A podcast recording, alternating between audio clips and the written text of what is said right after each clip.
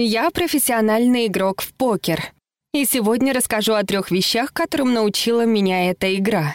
О том, как принимать решения и как применять их в жизни. Первое — это удача. Так же, как и покер, жизнь — это игра на ловкость и удачу. Особенно, когда дело касается самого главного в жизни — здоровья, богатства и отношений. Понятие, которое зависит не только от нашего умения принимать решения, но и от того, как карта ляжет. Ты можешь всю жизнь заботиться о своем здоровье, но нет гарантии, что тебя минует, например, такая беда, как рак. А можно выкуривать 20 сигарет в день и дожить до глубокой старости. Подобная неоднозначность не позволяет нам знать наверняка, насколько иногда хороши бывают наши стратегии, особенно когда нам сопутствует удача. Например, в 2010 году я победила в грандиозном турнире по покеру, а именно в Европейском покерном туре. Поскольку тогда я серьезно играла только год, когда я выиграла, я решила, что должно быть я очень умна. Я была настолько уверена в своем великолепии, что мне стало лень изучать игру. Я начала больше рисковать и играть в крупных турнирах против самых лучших игроков в мире. И график, показывающий мой доход, превратился из прекрасного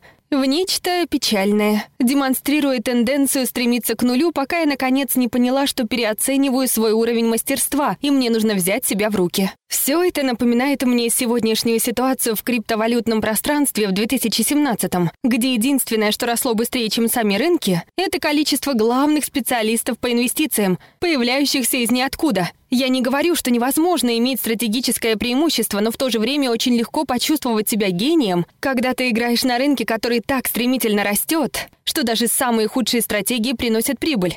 Поэтому, когда мы успешны, важно воспользоваться моментом и спросить себя, насколько это действительно моя заслуга, потому что наше эго склонно преуменьшать фактор удачи, когда мы выигрываем. Второе, чему научил меня покер, это важность количественного мышления. Когда ты играешь, ты не можешь просто отделаться таким «Ха, они, наверное, блефуют».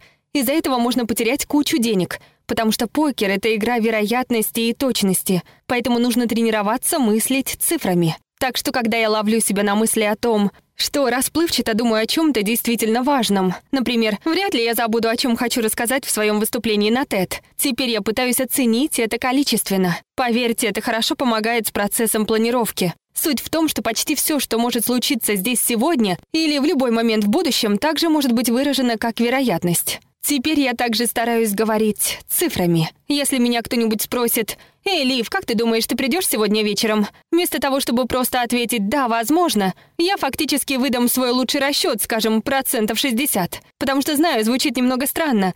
Но суть в том, что я провела опрос в Твиттере о том, что люди подразумевают под словом «возможно». И ответы разделились вот так. Огромный разброс.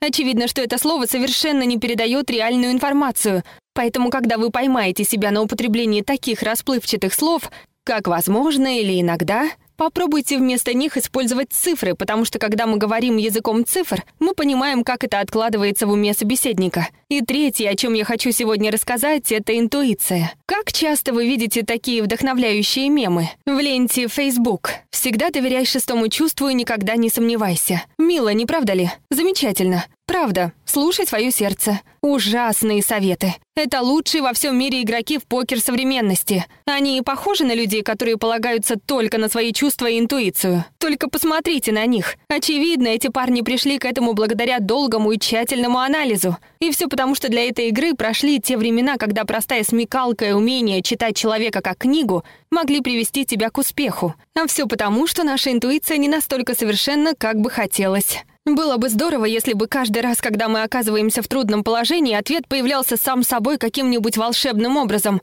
Но в реальности наша интуиция абсолютно беззащитна перед всякого рода желаниями и предубеждениями. Так для чего же нужна интуиция? Я много прочла на эту тему и сделала вывод, что она прекрасно подходит к повседневным вещам, в которых мы накопили много опыта. Например, когда мы понимаем, что друзья сердятся на нас, еще не успев ничего им сказать. Или что сможем припарковаться в тесном пространстве. Но когда дело доходит до чего-то действительно серьезного, например, какой будет наша карьера, или с кем вступить в брак, почему мы должны предполагать, что наша интуиция лучше ответит на эти вопросы, чем неторопливый и точный анализ? У нее нет никакой информации, от которой нужно отталкиваться.